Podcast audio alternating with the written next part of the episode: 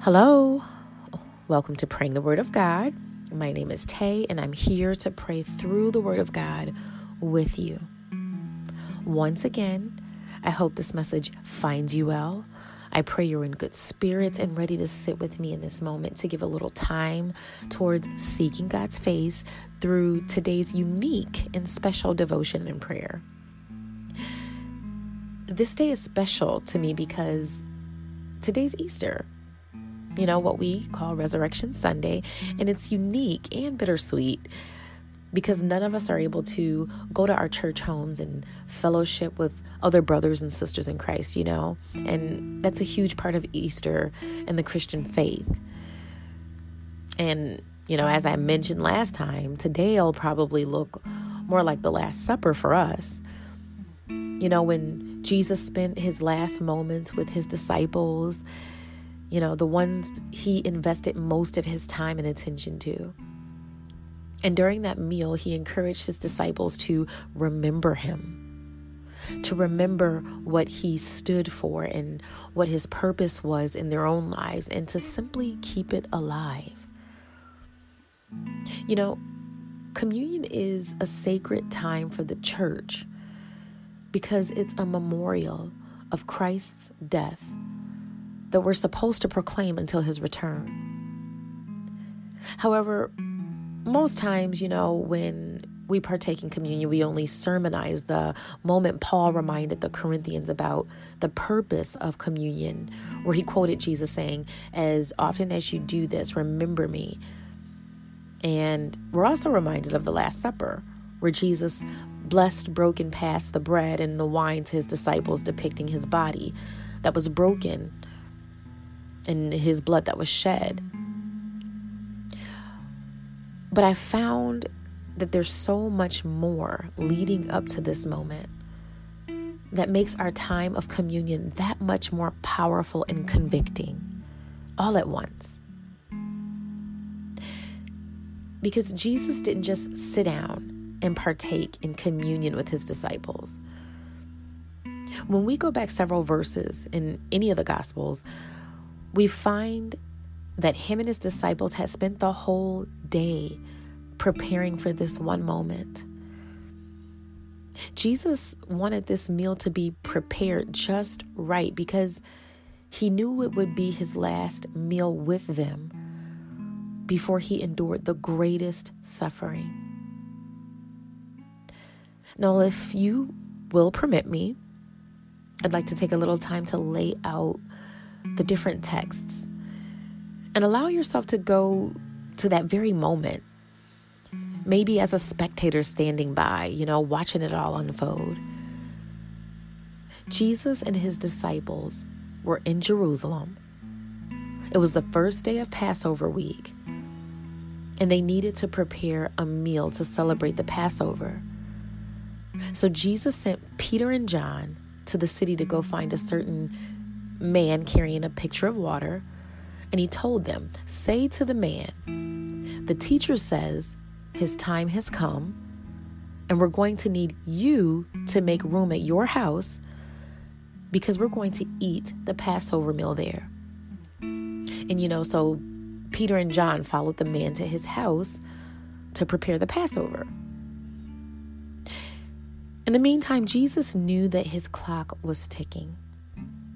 And soon after his last moments, he knew he was going to be reunited with his Heavenly Father.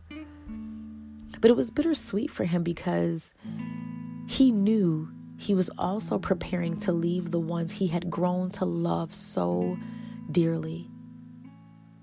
And I think those moments were depicted best in the book of John, you know, because John was able to express to us Jesus' feelings in such a way that we're able to pick up on the surmounting anguish and distress Jesus was in. In John 13, 1, in the New Living Translation, it says, Now before the Passover, Jesus knew that his hour had come for him to leave this world and return to the Father having greatly loved his own who were in the world. He loved them to the end. You know, I can imagine Jesus thinking back in his head the many times he'd spent with these men, teaching them and growing them, laughing with them, feeding them, protecting them. I can imagine the anguish he felt knowing that some would still reject him and they still had so much more to learn. But they would have to learn the rest without him. You can tell that Jesus was going to deeply miss them. Soon after John expresses this point to us, he shows us how Jesus is pondering over his deep love for the disciples he's been raising. Even for the one who made up in his mind he was going to betray him for 30 pieces of silver, and the one who denied him three times, moved him to one of the most significant acts of humility. John 13 tells us that knowing all he knew about himself, about who he was, and about where he was going, he rose from supper and laid aside his garments. He took a towel and girded himself. After that, he poured water into a basin and began to wash his disciples' feet and wipe them with the towel with which he was girded. Then he came to Simon Peter, and Peter said to him, Lord, are you washing my feet? Jesus answered him, What I am doing, you do not understand now, but you'll know after this. Peter said to him, You shall never wash my feet. And then Jesus answered him, If I don't wash your feet, you have no part with me. And then Simon Peter said to him, Lord, not my feet only, but also my hands and my head. And Jesus said to him, He who is bathed needs only to wash his feet, but is completely clean. And you are clean, but not all of you. Now, I don't know about you, but every time I read this, I immediately want to focus on the traitors. But when I was studying this, you know, the Holy Spirit kept telling me, don't focus on the traitors, but focus on Jesus' love for the traitors.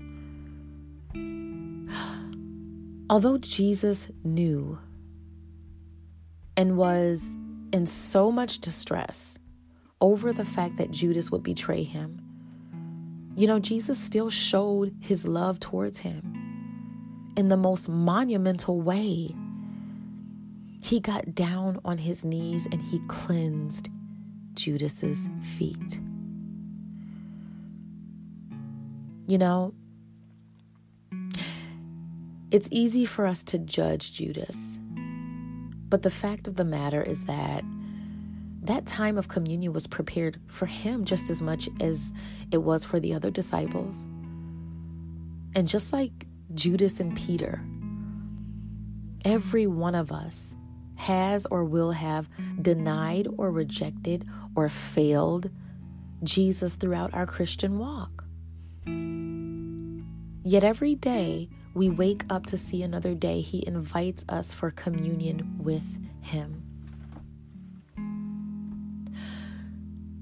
Just like Jesus knew which of his disciples would forsake him, he knows which one of us at this table in this moment has given up along the way. He knows who stopped believing in him. He knows who have chosen their jobs, money, their status, and relationships over him. He knows who's grown weary of doing what's right And now you've decided to make things happen for yourself. But if you woke up this morning, God is still saying, I know the enemy may have dropped a seed of doubt or unrighteousness or ungodliness in your heart, but I need you to know that I still love you. Come here and let me wash you. Let me wash your feet. Let me cleanse you from everything you've picked up along the way, from whatever influences that have crept into your heart into our communion, into our fellowship, into our union. Let me wash it away. What if God is telling you right now, I'm not here to condemn you, I'm not here to pick you apart and judge you. I just want you to remember me. I'm sitting at this table, in this chair, in this moment with you so that I can wash you again. I need to wash you because if I don't wash you, you have no part with me. You cannot receive your portion, what belongs to you. And you will keep losing to things you were called to have victory over. Today, on this Resurrection Sunday, you know, I believe Jesus has prepared a table for us, for the body of Christ, and for our households that we're confined to in this hour to partake in an intimate time called communion, which is not much different from the Passover supper. It's a time where we get to take time out to remember the examples He left us to live by. It's a time for us to reestablish our commitment to Him and to reestablish our commitment to one another as brothers and sisters in Christ. And you know, although I think there's so much more we have yet to understand concerning all the sacraments of the communion I think this is what Paul meant when he said, Anyone who eats this bread or drinks this cup of the Lord unworthily is guilty of sinning against the body and the blood of the Lord. Because communion is not a time to rush through, it's a time where we consider, examine, and recommit our relationship with God, ourselves, and others. So, if you're still listening and you're ready to take communion with me, make sure you have a drink to symbolize the blood of Jesus and any type of bread, cracker, or wafer to symbolize his body. Let's pray. Heavenly Father, Thank you for creating a space for us to meet with you, even though we can't be physically together. Thank you for creating a space for us to meet with you, even though we've betrayed you and denied your goodness at some point in our lives. Thank you for using your word to remind us of the importance of communion. And may we never again partake of such a sacred time in a manner that forsakes your goodness and shames your deity. We ask that you take this time to help us examine our hearts and allow you to cleanse us of the worldly things we may have picked up during this journey. We understand that if we don't allow you to cleanse us of unrighteousness, we have no part with you. Therefore, we resubmit ourselves to you today and allow you to cleanse us of everything that's been trying to separate us from your love and hinder our relationship with you. We know that we don't belong to this world, but we belong to you. We've received you into our hearts and our lives and accept your death as penalty for our sins.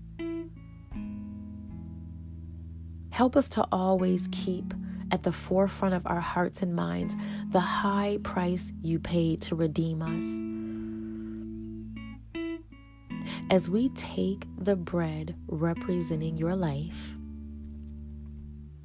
that was broken for us, we remember all you've taught us through your word. We remember your love for us. We remember the example you left for us to love one another and to care for one another. And we remember the pain you endured for us. Thank you, Jesus, for your love for us. Thank you that your death gave us abundant and eternal life. Now we receive this bread in remembrance of you.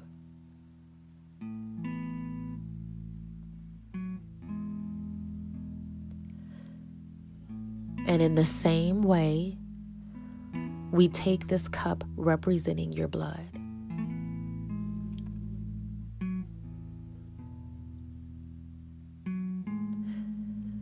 This cup represents your blood that was poured out from the cross. We realize that you were the supreme sacrifice for all of our sins, past, present, and future. And because of your blood shed for us and your body broken for us, we can be free from the power and penalty of sin and death. Thank you for taking our punishment that we deserved Today, we remember and we celebrate the precious gift of life that you gave us through the blood that you shed. In Jesus' name, we thank you and praise you. Amen. Now, I don't want to assume that everyone who tunes into this podcast has a relationship with Christ or has already received salvation through Jesus Christ. So, for those who may be listening right now but are not followers of Christ and you're not ready to receive Jesus as your Lord and Savior, or you're like the prodigal son and you used to consider yourself a follower, but you feel like you've fallen away and you want to come back home, please pray with me. Dear God, I know that I'm a sinner and I ask for forgiveness. Your word teaches us that in order to be saved, we must believe on the Lord Jesus Christ. I don't fully know or understand what all this means, but I know that I'm ready to give my life and heart to someone bigger and greater than me. So I confess with my mouth that Jesus is Lord, and I believe in my heart that you raised him from the dead. I turn from my sins and I invite you to come into my heart and my life. I want to trust and follow you as my Lord and my Savior. Help me to draw close to you in every way while on this journey called life. In Jesus' name, amen. And if you want to listen to more prayers, they're available on the Make Me Good Ground YouTube channel. I don't think I said that before. And all major platforms, cat, podcasting platforms. You can listen on iTunes, Google, Spotify, Breaker, Castbox, Overcast, Pocket Cast, Radio Public, and Stitcher, entitled Praying the Word of God. If you know someone who will be encouraged by these prayers, simply share it. You can also follow me on Instagram at Praying the Word of God. And you, if you are someone uh, you know have given their lives to Christ by praying the prayer of salvation with me, simply email me at prayingthewordofgod2020 at gmail.com. I'd love to hear from you. Thank you. Take care and happy Resurrection Day.